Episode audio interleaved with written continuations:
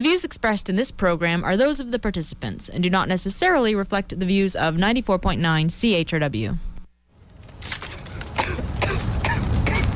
Get the doc! Shepard? Don't move. Won't go far. Should have been you. The line should have hit us. Should have hit me. That crossed my mind. I shot him down. Yeah, I see. I killed the ship that killed us. Not very Christian of me. You did what's right. Coming from you, that means almost nothing.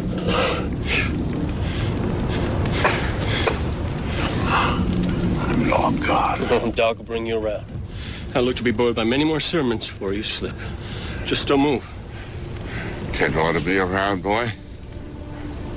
Not one of your crew. Yes, you are.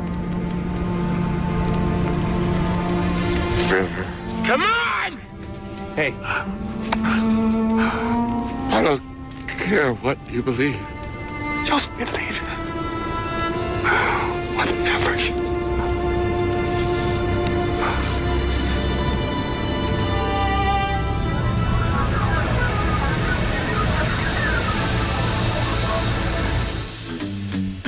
Good morning, London. It is Thursday, November 22nd, 2012. I'm Bob Metz, I'm Robert Vaughn, and this is Just Right on CHRW 94.9 FM. where we'll be with you from now until noon.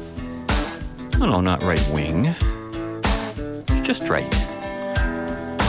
fade into color color into black and white. Under the bedclothes, everything will be alright. 519 661 3600, the number to call if you want to join in our conversation today, or write us at feedback at justrightmedia.org to express your opinions and comments on the show. We do read them all. You know, they are themes and subjects that will never go away in the discourse of human affairs, mainly because they speak most directly to the nature, I think, of mankind's existence belief versus non belief, theism versus atheism, theocracy versus democracy, wrong versus right, immorality versus morality, altruism versus selfishness, and in fact, even the very axiomatic issue of non existence versus existence itself. Just some of the themes we'll be touching on today. Robert, I know you have a more specific one that sounds very interesting. I'll be doing a book report. what I book did on my summer vacation, I read a couple of books. Why Catholics are right mm-hmm. and why Michael Coren is wrong. Interesting. I know you've read his books. You found them very interesting, and we've talked about it. So I'll be uh, looking forward to what you have to say on that. For my own part, I ran into two separate and very different commentaries in the London Free Press over the past few weeks, and they really got me thinking about how alike their supposedly differing, though not opposing, views were. One was written by an atheist and explicitly directed towards other atheists in a call for more community involvement by that group, and the other commentary was written by a religious person and was implicitly directed towards other religious minded people given its call for an appeal to science in being a factor in determining what is morally right. Now, the contrast I'm raising here is not about atheism versus religion or deism. Uh, the two commentaries I've selected do not speak to that issue, and they aren't even commenting on the same subjects, beyond, of course, the fundamental issue of atheism and religion, which we will be talking about. But here's a real clincher for me. In my opinion, I think both of the writers I've selected today, uh, both the self professed atheist and believer, are in complete agreement with each other on the fundamentals of morality. And I would have to say both of them are a little off the mark, and that's what I want to get across today. The first one that grabbed my attention, they're both from the Free Press, by the way, uh, appeared October 20th in the London Free Press, and it's by Grant Laf- LaFleche, a- atheist. This is the headline Atheists, at least believe in your community. And he writes, I'm looking at you, my fellow atheists. Right away, I'm feeling kind of guilty, you know. Last weekend, I was part of a fundraising effort for the only shelter for battered women in my community of St. Catharines. The need is desperate. I had a lot of friends, believers and non believers alike, who generously gave to the cause. The call went out to a couple of humanist atheist groups to sponsor the walk. Virtually no one responded. That left me shaking my head in wonder. Without fail, surveys show people who are religious are vastly more generous. Some high profile atheists, like Richard Dawkins, have their own charitable foundations that do great work. And there are secular organizations like Doctors Without Borders. But at the grassroots level, that's interesting, there isn't much action. Rather, your typical atheist group is about poking religion in the eye while touting a superior moral position. The more serious minded will talk about how to maintain the critically important wall between church and state and about keeping fundamentalist beliefs out of science classes. But when it comes to helping their community, not much is going on. To my fellow non believers, I say this. Yes, it's important to stand on guard on Jefferson's wall and defend science and reason. But if it's all talk, what are you merely or really doing? The time has come to move beyond mere atheism. Shelve your excuses. Your community needs you. You got a funny look on your face, Robert. That's that's that's the essence of the essay. Do you have any immediate reaction? You're looking well. troubled. Actually, you sort of informed me before about what this fellow was talking about, mm-hmm. and I always cringe at the word atheism, and I think you do too. Um, I don't believe in God, and for that matter, um, I don't think you do either. At least not in the definition that people usually define God. And uh, so, therefore, I would be called an atheist. And yet, I don't wear a label on my jacket well, saying I'm an atheist. Or, you're speaking directly to the issue I wanted to bring up and, and, and, illustrate how much we have to face this all the time with everything we see in the papers. You know, the writer of this piece, I think, is either very confused or unfocused in in his consideration of atheism. His criticism of atheists, inconsistent as it was, is off mark because he's looking at atheists as some kind of cohesive group. there is no societal group as such, mm-hmm. which is what accounts for the inconsistency in his argument. That's why, you know, atheists don't give, but here's two examples of great atheists doing great things. Like, I mean, how can you say that in the same breath, right? And as to specific smaller atheist clubs or association, he's missed the law of identity. The very concept of atheism should have been a clue. but when you treat atheism as some positive, cohesive philosophy of thought or belief, the rest of the errors in logic merely follow the mistaken premise. Unlike religions, and this is where we find ourselves, people think we got our foot in two camps here, which explicitly form under united beliefs ideologies and common charitable purposes. Atheism is not an organized nor united belief system nor does atheism as such express any specific purpose, whether it's explicit or implied. You were just talking about how you didn't like being called an atheist, Robert. And well, it's not that I don't like well, it. I mean, I, am an atheist, okay? It's just that I don't think that the word um, defines me. I don't define myself by what I don't believe in. Correct.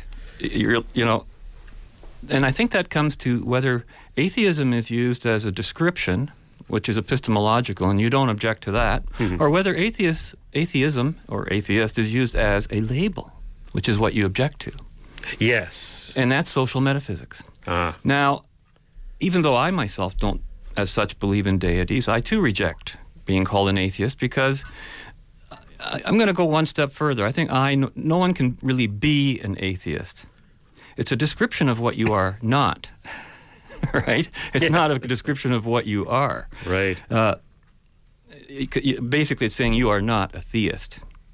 And religions, or you know, which means you're, you do not believe in religions or philosophy that, that you voluntarily support by both belief and practice. That's what religions are. As a descriptor, atheist would only be relevant in the greater and preceding context of theism. Then yes, you could call us atheists.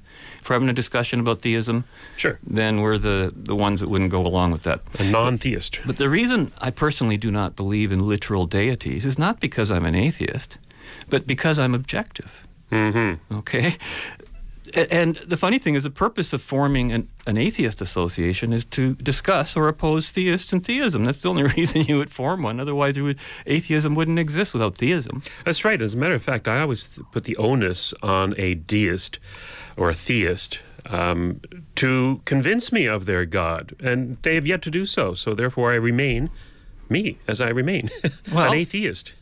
You certainly, yeah. We've listened to all the arguments, but again, it all depends on how whether you take it literally, whether it's symbolic, on what level you you think of of whatever is God in your mind. But you know, atheist is one of the few words in the English language that, of course, describes what a person is not without using the word "not" in English. Although, of course, that's what the "a" in front of theist does mean. Yes. It means not a theist. But that brought to mind a thought the difference between the label and the description. What if instead of using the word atheist, we said, well, that person's a non theist instead? Doesn't it feel different?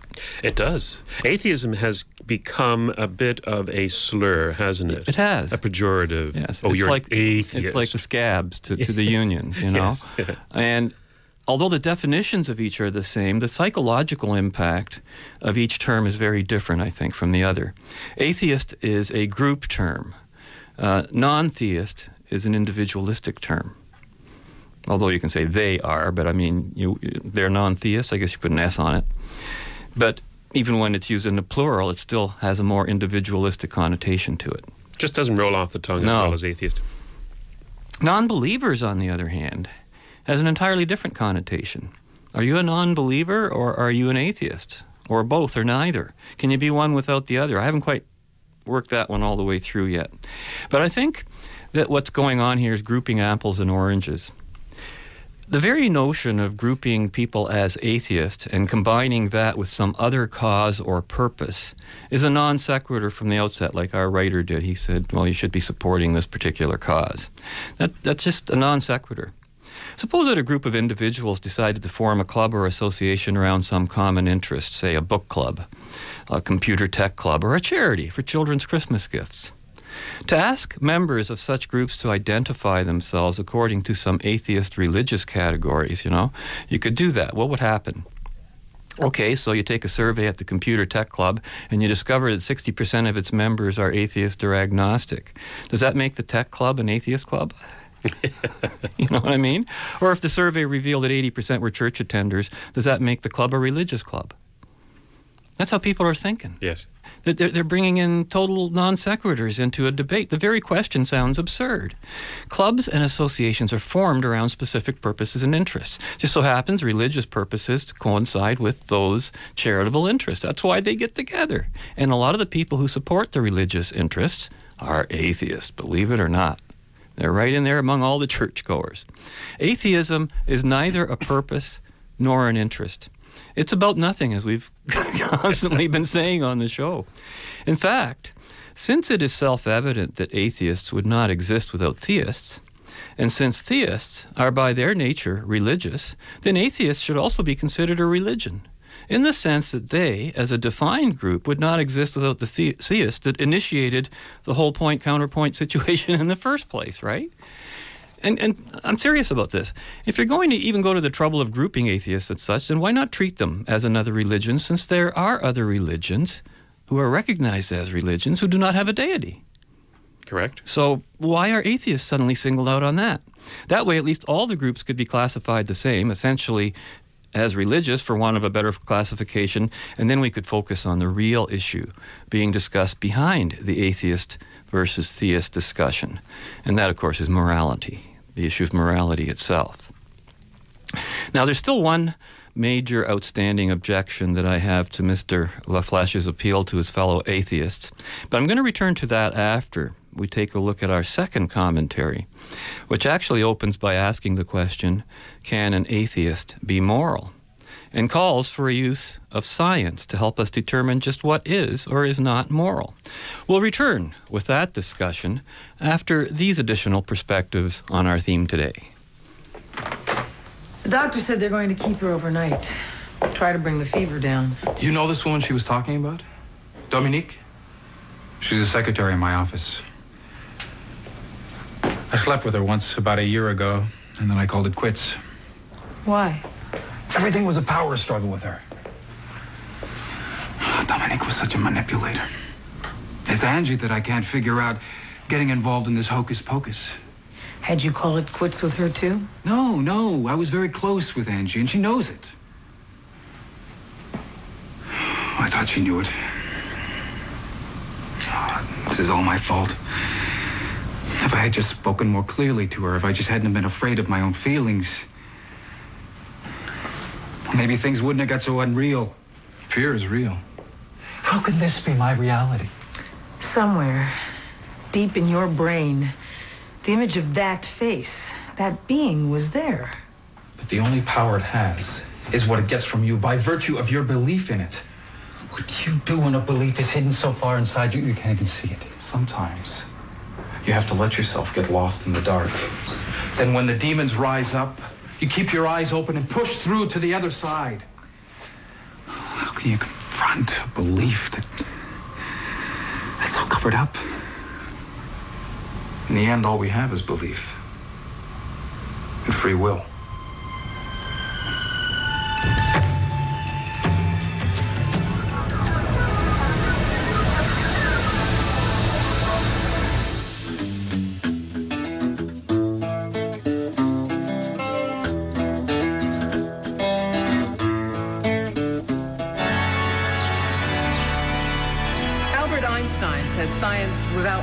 Is lame, and religion without science is blind.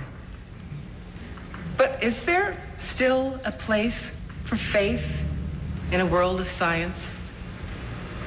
Has our ability to unravel the mysteries of rainbows made them any less miraculous? Science may be the method by which we give name to God's miracles, but faith is the question that arises every time an old mystery is solved.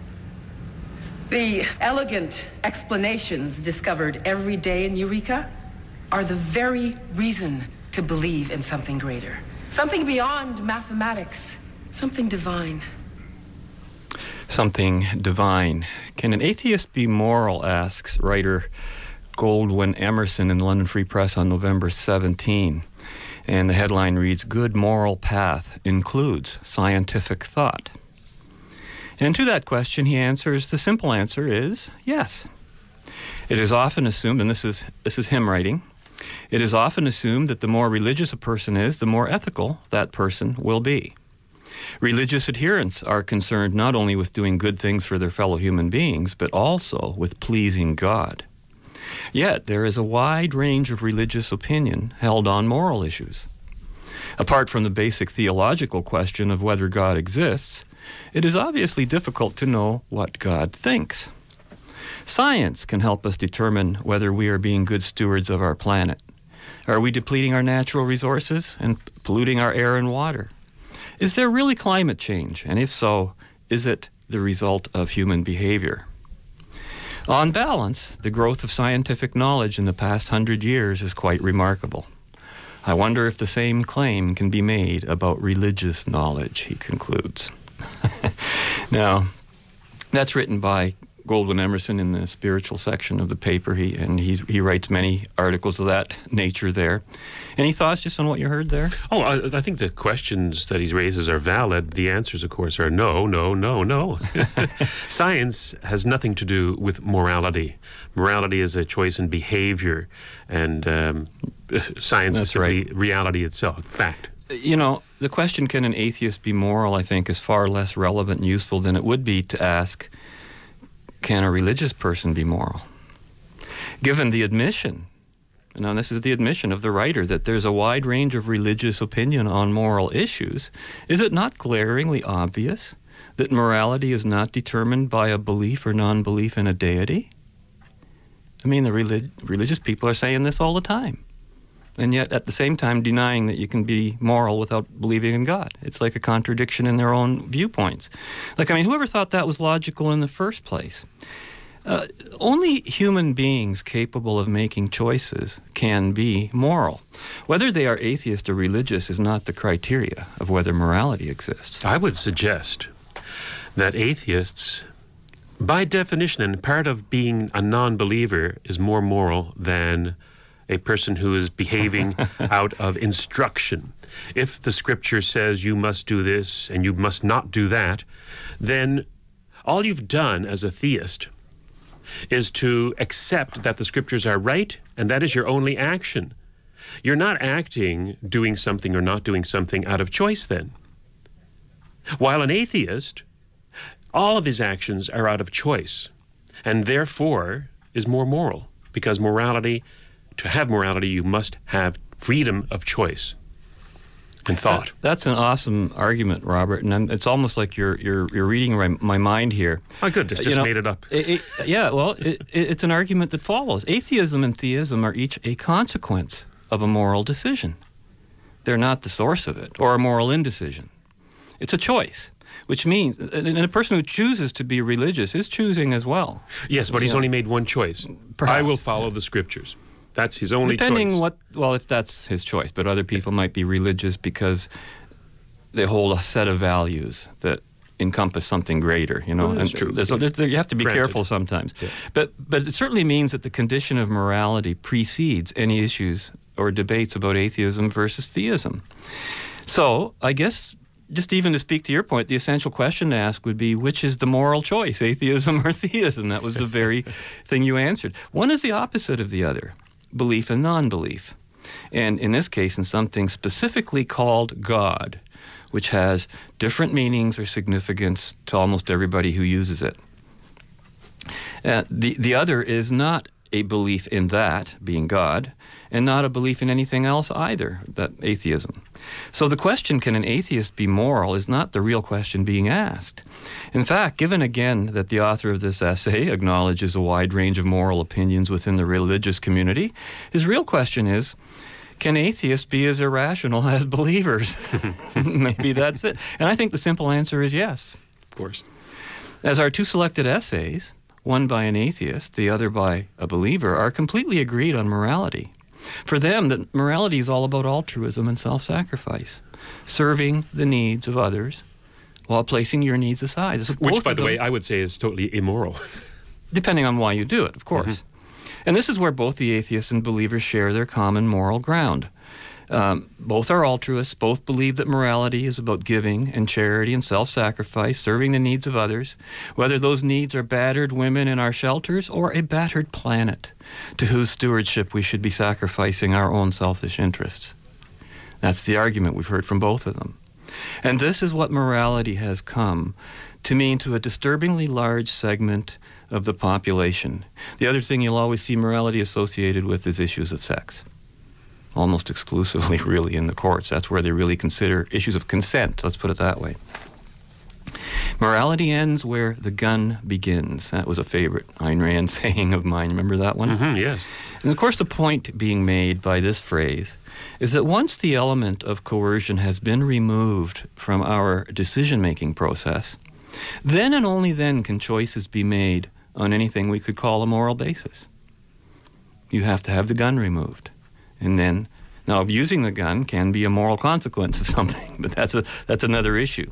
Of course, to be moral in any capacity, whether it's personal or objective, is to choose on a personal level between what you have identified yourself as good and evil, and on a more objective level, what you have identified between right and wrong.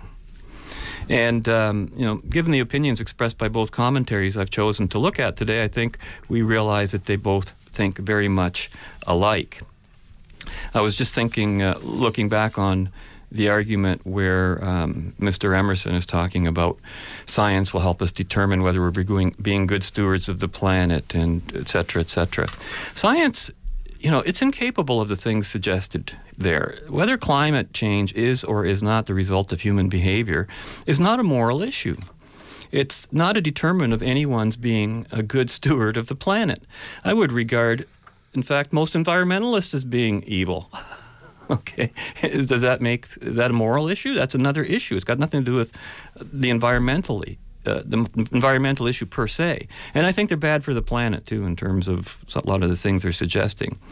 But the idea that there can be any morally right kind of climate is at the root of that reasoning.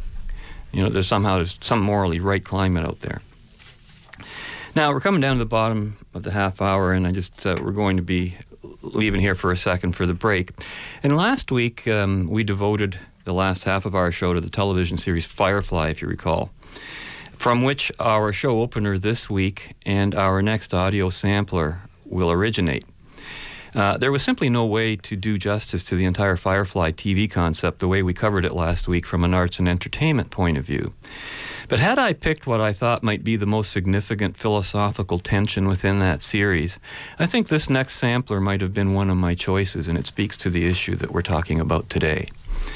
And uh, so this is from the Firefly series, Movie Ender, the one you asked me about, Seren- Serenity. And the following exchange is between the atheist Mal, the captain, and the preacher, Book, who on the subject of belief, not of faith, notably, have an interesting discussion, a very compelling one. And when we return on the other side of the break, we'll discover while Mike, Michael Coren believes that Catholics are just right, not, not right wing, eh? or I'm not sure. Would that mean everyone else is wrong? Hmm. I think that's the implication. Oh, wow. Well, stay tuned. We'll try to sort it all out by the time we continue our journey in the direct, right direction after this.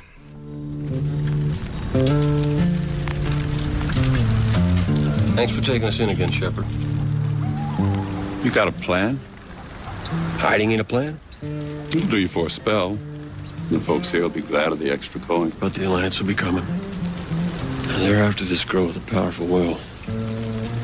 Look to hear the trump of their boots any moment. You won't. This isn't a palms-up military run, man. No reports Broadway. No warrants. Much as they want her, they want her hid. That means closed file. Means an operative. Which is trouble you've not known. I could have left her there. I had out. Hell, I had every reason in the verse to leave her lay and haul anchor. It's not your way, Mal. I have a way. That better than a plan? Only one thing's gonna walk you through this, Mal. Belief. You know I always look to you for counsel, but sermons make me sleepy, Shepard. I ain't looking for help from on high. That's a long wait for a train don't come. When I talk about belief, why do you always assume I'm talking about God?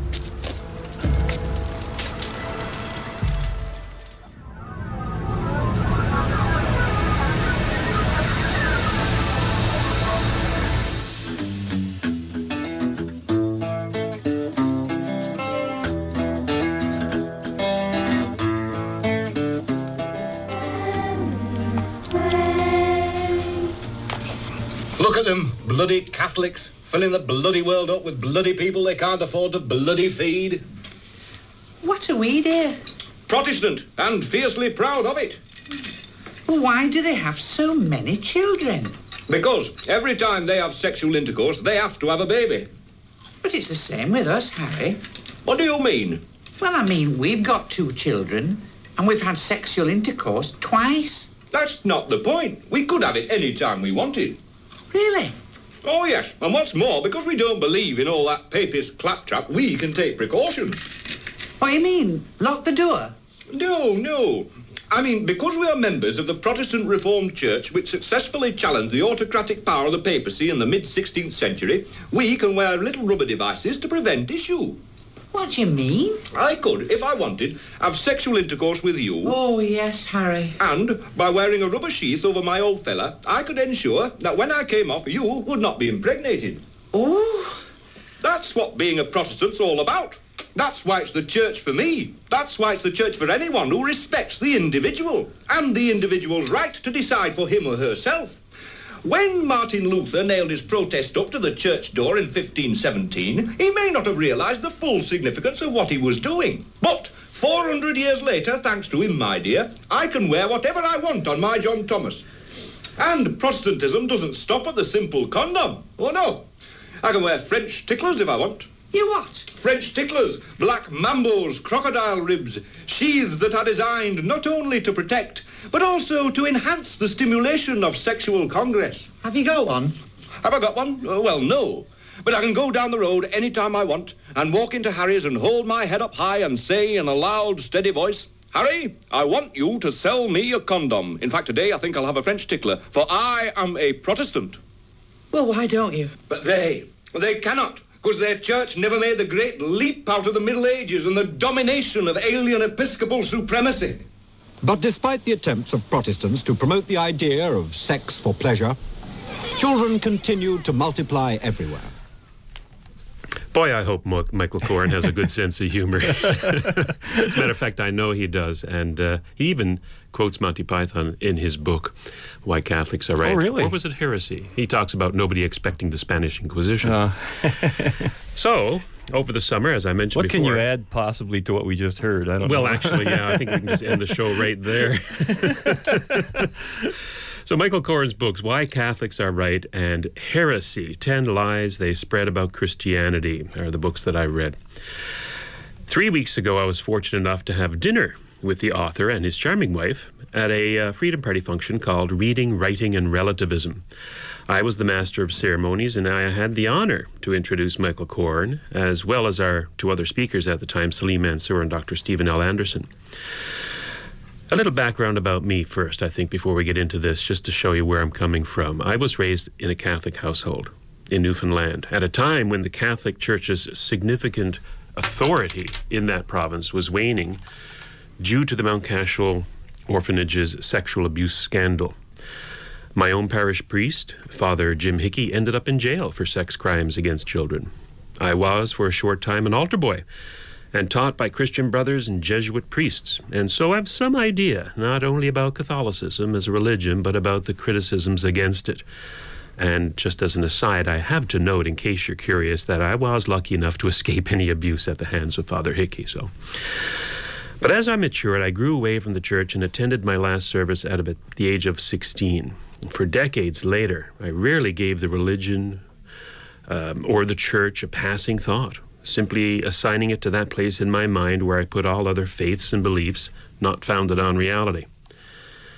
Reading Coren's books on Catholicism and its critics, however, had me considering once again what I had deliberately left behind. Coren's books were both informative and challenging, and I actually encourage people to go out and get them and read them because they are a good read. Informative in that he goes into some of the history of the church and the Gospels, which I had not known about. And although I took religion classes um, in school, uh, of course, I went to Catholic schools, Sure. so religion class was, I think, mandatory course. Um, it wasn't my best topic, and to this day, I couldn't tell you one thing I learned from it, to tell you the truth. But now, having a broader perspective as an adult, I can read about the history and influence of the Roman Catholic Church with a little more enthusiasm, and I can certainly appreciate its relevance in history, in politics, in philosophy. Coren's books delve into the usual criticisms of the Church the Crusades, the Inquisition, the persecution of Galileo. These are interesting to read about, to be sure, but a bit of old news, and quite frankly, not criticisms we hear much about these days. Apart from the history lesson in Coren's books, which I did enjoy, I take issue with many of these arguments in favor of Catholicism against the church's and against the church's critics. One of my criticisms is that he often uses the very same tactics of the church's critics against them. If someone defames your character by saying, for example, calling you a, a pedophile, it simply isn't enough to say, yeah, well, so are you, which is precisely what Coren does to those who have criticized the church on the basis of its history of child abuse at the hands of priests. In effect, his argument is that, yes, some Catholics abuse children, but so do other people in other organizations. I happen to agree with Coren that you don't necessarily attack the foundation of an organization based on the criminal behavior of a small minority of its members. But the so are you argument is not convincing and a bit of a digression, and, and I would have expected a little better from Michael on that one. I think what often comes up with that argument is merely to illustrate that there, or trying to illustrate that there is no greater incidence of some particular act in one community than in another. And uh, but I don't know that that speaks to the argument given the nature of this community. you know, supposed to be again a position of trust. Look what's happening in the city here. It's the hypocrisy, I think, is the argument there that you can have priests who are, you know, um, preaching one thing, doing another. There you go. That's what it is. Yeah. It is, yeah. I think he spent a, an inordinate amount of time on that topic in his books, though. It, it's it's just simple to say that listen, you don't judge an organization based on the criminal behavior of a few. In that organization, especially an organization of a billion people. Yeah, no kidding. I mean, that seems self-evident, doesn't it? Yeah. Coren's treatment of atheists, though, and here we go. We're, you're, we're going to tie right into the first half of this show because Coren spends a lot of time on atheism and atheists, making the same mistakes that you identified in the first half of the show. His treatment of atheists shows a common ignorance of the term, and again, an overgeneralization of people who have nothing in common other than the fact that they don't believe what he believes. To reiterate, atheism is not a collective, a cult, an organization, a drive, a community, a religion, a philosophy, a political force, or a motivation. It is nothing except a disbelief in a God. That's really quote- it. It's a discussion group about theism. to quote from one of his books quote more men and women were slaughtered in a couple of weeks of the terror of the atheistic french revolution than in a century of the inquisition unquote to add the adjective atheist to french revolution is to suggest that it was a movement only by atheists for only atheism this is certainly a strange and myopic perspective perspective on that historical No event kidding. I would me. never have attached that word to it. No, and I, he's the first and only person I've ever identified the French Revolution. as an atheist revolution. Again, to quote from Michael Coren, quote, It was the French Revolution and the cult of the godless that introduced mass citizen armies and mass citizen slaughter, unquote. Again, sorry, a very blinkered view of history. Quote, if we want long term evidence of an ideology controlling and oppressing science, we'd be better off looking to the great atheist regimes of the 20th century, unquote. He then mentions Stalin and the, quote, atheist cultist Hitler, unquote.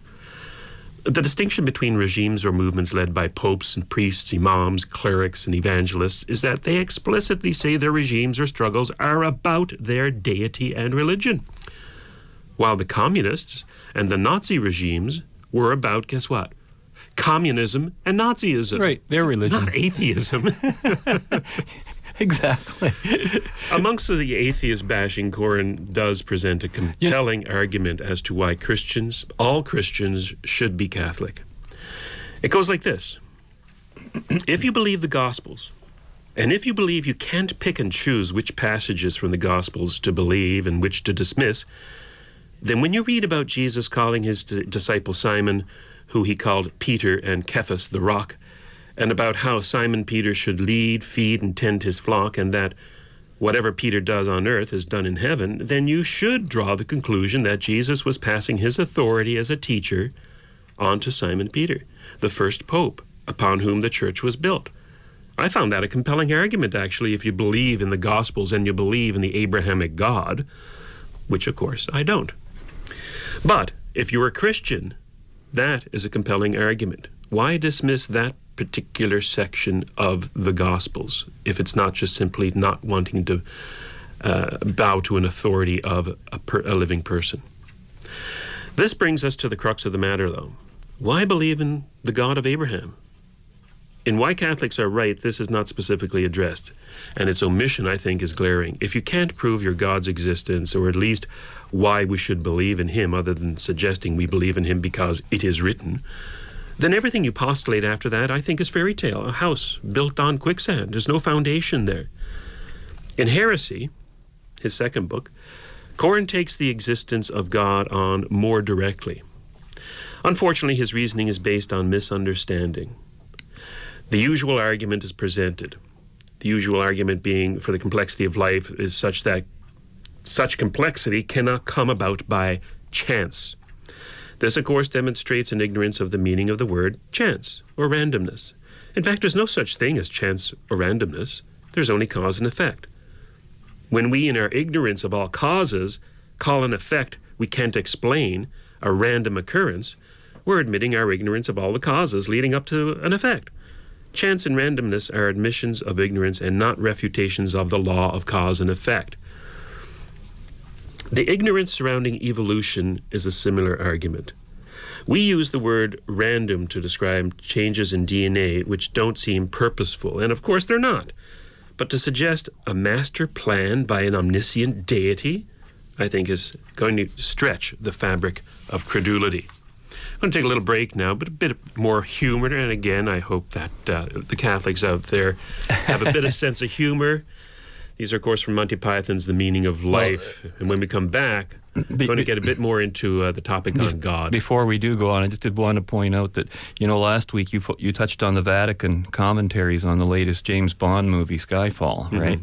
And in retrospect, I think I can understand why when Monty Python's Meaning of Life and a lot of their other movies were released, the Vatican placed those movies on their do not watch list. I'm not surprised. I remember my mom coming home from the church with with the with the bulletin, and it have would have a list of movies Catholics weren't supposed to watch, and Monty Python movies, the early ones, they were all on there. So maybe what we're about to hear is will help you understand why. okay. Now, whose time is it? Come on now, you go. Now, uh, Vincent, Tessa, Valerie, Janine, Martha, Andrew, Thomas, Walter, Pat, Linda, Michael, Evadne, Alice, Dominic, and Sasha, it's your bedtime. Now, don't argue.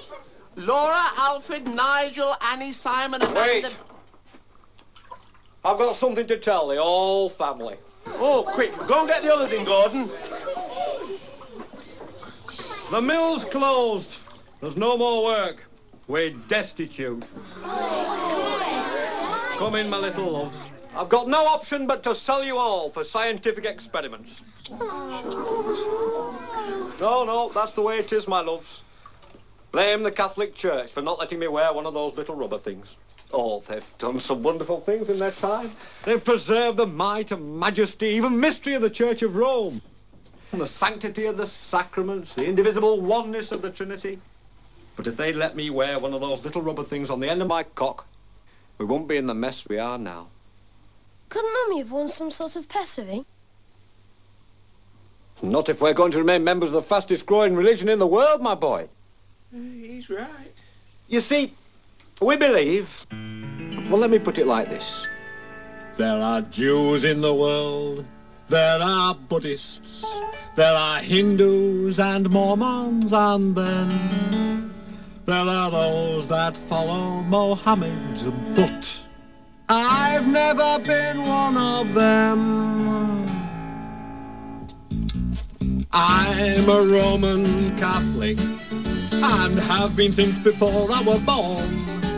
And the one thing they say about Catholics is they'll take you as soon as you're warm. You don't have to be a six-footer. You don't have to have a great brain.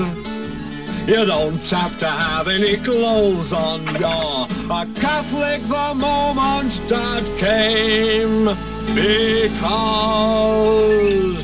every sperm is sacred. Every sperm is great. If a sperm is wasted, God gets quite irate. Every sperm is sacred.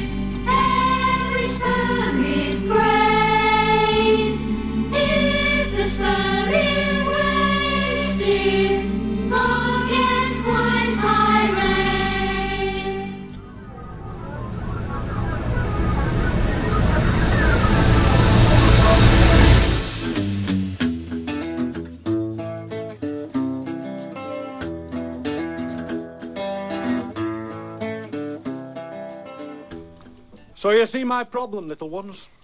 I can't keep you all here any longer. Speak up!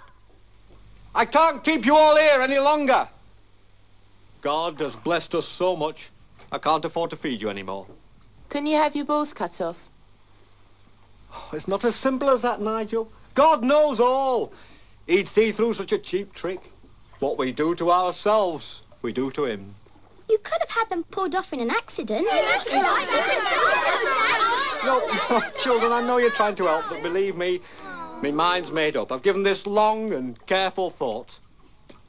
And it has to be medical experiments for the lot of you.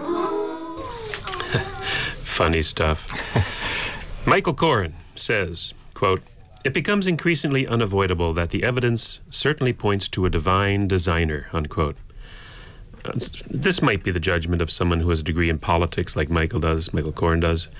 But anyone having a scientific background or even a background in philosophy can see that this unavoidable conclusion could easily have been avoided with the proper education in the nature of reality, the proper understanding of probability, chance, randomness, and even a rudimentary understanding of biology and evolution. You really think he hasn't considered those things? I don't think, I think you need a formal education, uh, a proper education in science, biology, statistics, math. Well, you don't need it. You could read someone else's dissertation on it who is Oh, you can. and formal he's a smart fellow. Michael Coren is a smart individual, but he's not a scientist. Uh, he obviously demonstrates a misunderstanding of these terms. What I'm getting at is it a misunderstanding or is he making a choice? What, not to think? Well, to reject something for some value he has. I'm not sure. I, I haven't read the book myself. Of course, he's so- making a choice, yes, but I think he's delving into an area that he really ought to have delved into a little deeper. So, so he doesn't make an explicit um, refutation of any of that material, of any scientific postulates. No, he's using Uh, these words incorrectly, as we've actually yeah. explained uh, on, on previous shows about uh, on determinism and free Mhm. will. We used we t- tried to explain the use of the word chance, probability, uh, randomness, and uh, I don't know if we've ever did a show on evolution, but um, maybe we should if we haven't. But there's obvious common misconceptions out there by the uh, people who are not scientists about evolution. And he's making these mistakes. So Oh, Yeah, he has to be discussed it. taken to task on them. Coren goes on in Heresy to briefly touch upon the prime mover argument uh, given by St. Thomas Aquinas, who, by the way, I consider to be a genius of his time and quite possibly an atheist, trying to survive in a world um, which rejected reason for faith. Well, he was an Aristotelian. That I do understand. Yes, yes. Now, St. Thomas said that there was much, um, there must be a first cause called God. Of course, this begs the question who created God? And if the answer is no one, then God always existed. And if God always existed, couldn't existence have always existed? so it's a little bit of a, a false argument there. Actually, St. Thomas. It's not even an argument. It's a No. blank out. That's what always A happens blank at out, that point. exactly. Actually, St. Thomas almost answers this question when he says, or he said, that the proposition God exists is self evident, for the predicate is the same as the subject. In other words, existence is God. St. Thomas also tried to describe thusly quote, God is simple, without composition of parts, such as body and soul, or matter or form. Unquote. Now, if you listen to that and understand that, to anyone's understanding, he just described non existence. You know, God is without composition of parts, such as body and soul, or matter or form. To me, that's nothing. That's right. Or perhaps there's more sublime interpretation I'm just not getting, other than the fact that I think St. Thomas Aquinas was probably an atheist.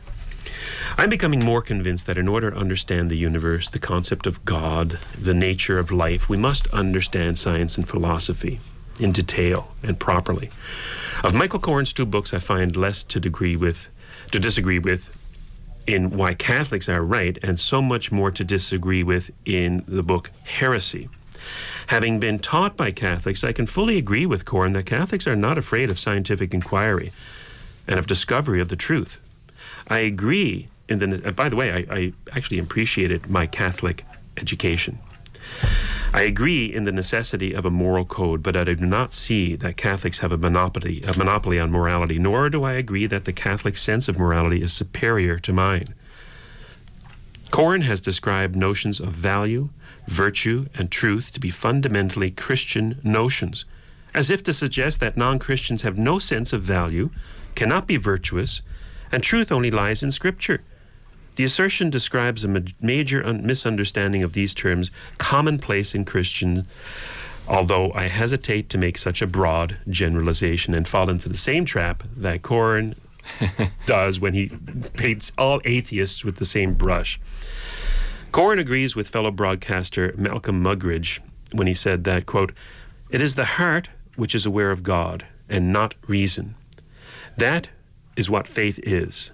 God perceived by the heart, not by reason, unquote. And Coren put this into his book, that particular quote. Well, that explains what he means by godless. He means people of reason, and that's why he was relating it to the French Revolution. Uh, exactly. You're getting it, Bob. Yeah. Yes. What can anyone say to refute this? In other words, if I may, to perceive God, one must not think. One must not reason. One must not employ logic or understanding or evidence or fact or reason. One must simply feel.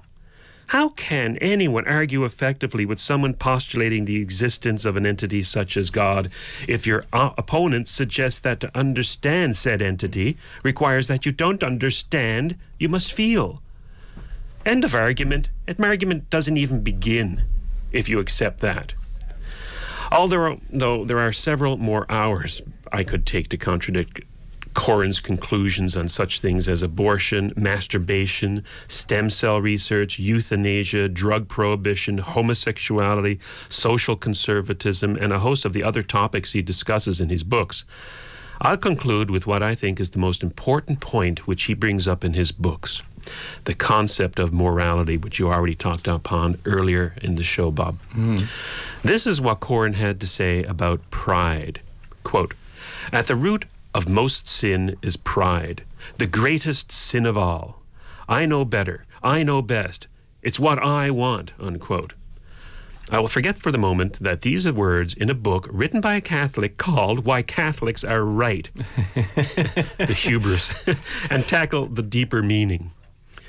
Pride, according to Coren, is a sin against God because it means that in defying God, meaning Scripture, you place yourself as His better. Pride means hubris. It means individuality, an individual reasoning mind cut off from the Word of God. To Coren, the greatest virtue is selflessness, a humbling of one's self to God and Scripture. With this notion, I am diametrically opposed. To me, pride is the greatest pleasure one can achieve, the ultimate feeling of self worth. Pride is evidence of moral perfection. Selflessness is the greatest sin one can commit, in my view. It is the rejection of the concept of self to others. It is death. So, having read Michael Coren's Why Catholics Are Right and Heresy, I have now affirmed my decision to reject such a religion and philosophy as Catholicism. It has nothing to do with the Crusades, the Spanish Inquisition, child abuse by priests, or Galileo. I reject Catholicism because it is contrary to life. It is contrary to nature. It is contrary to self. It is contrary to reality. It is contrary to reason. And it is contrary to happiness. Catholics are wrong. And so was Michael Coren. Sorry, Michael. You know. Does that make you a Protestant? no. No. It makes me an atheist, a non-theist. That's exactly. You know, it was funny because when we heard that um, uh, Monty Python clip at the beginning where they're talking about being proud Protestants. Um, yes. They were almost reiterating many of the things that you said about science and, and, and more objectivity. And yet, what is the religious aspect of Protestantism then? How, how would they call it a religion if it's a rejection of what might be regarded as religious terms? Well, yes, you're right. Uh, Protestantism is built on a rejection of a pope and the uh, supremacy Mhm. of the pope's position on things theocratic. So you're right. Isn't it odd that groups of people gather together um, in opposition rather than for something? Mhm. You know, I really enjoyed reading those books of Coren's, and it helps me understand his point of view better. Uh, a point of view I obviously disagree with vehemently. But um, I think everybody should read them because it, it, again, it furthers an understanding of a great force in our history and and today. I mean, there's a lot of political force behind the Catholic uh, Catholics' beliefs as well. Again, Michael goes into a lot Oh, of things uh, about homosexuality, birth control, all that kind of stuff. If you heard my commentaries on on religion, I, I actually think most religions are a consequence of political movements. They were they were created and, and instituted by politicians, uh, priests, popes, and uh, emperors of Rome. you know, well, sure. That's how they come into being. And um, there has been a lot of uh, commentary in the papers lately about the Council of Nicaea and Constantine and how that played a huge role in determining a lot of Western civilization and the, and the role of the Catholic Church in it. And um, so it's not a simple issue of the, the rejection of the deity concept when you're speaking of morality. I think that's the big point we're trying to make today, wouldn't you say? I think so, yes, Bob. Think we made it? Hope so. Okay. Well, if we have, give or us not, some feedback if you time haven't. to go. Yeah, that's right. so join us again when we return next week on our journey in the, right direction. Until then, you know what to do. We'll be right here waiting for you. Take care.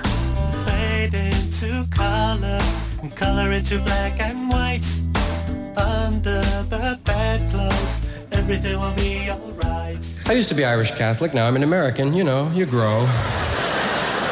Yeah. I was from one of those Irish neighborhoods in New York, one of those kind of uh, parish schools. Wasn't typical. It was Corpus Christi was the name of it. Could have been any Catholic church, right? Our Lady of Great Agony.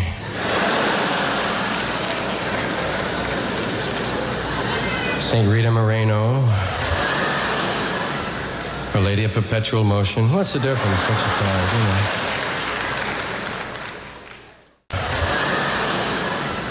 Our Lady of Perpetual Motion. What's the difference? What's it called? You know.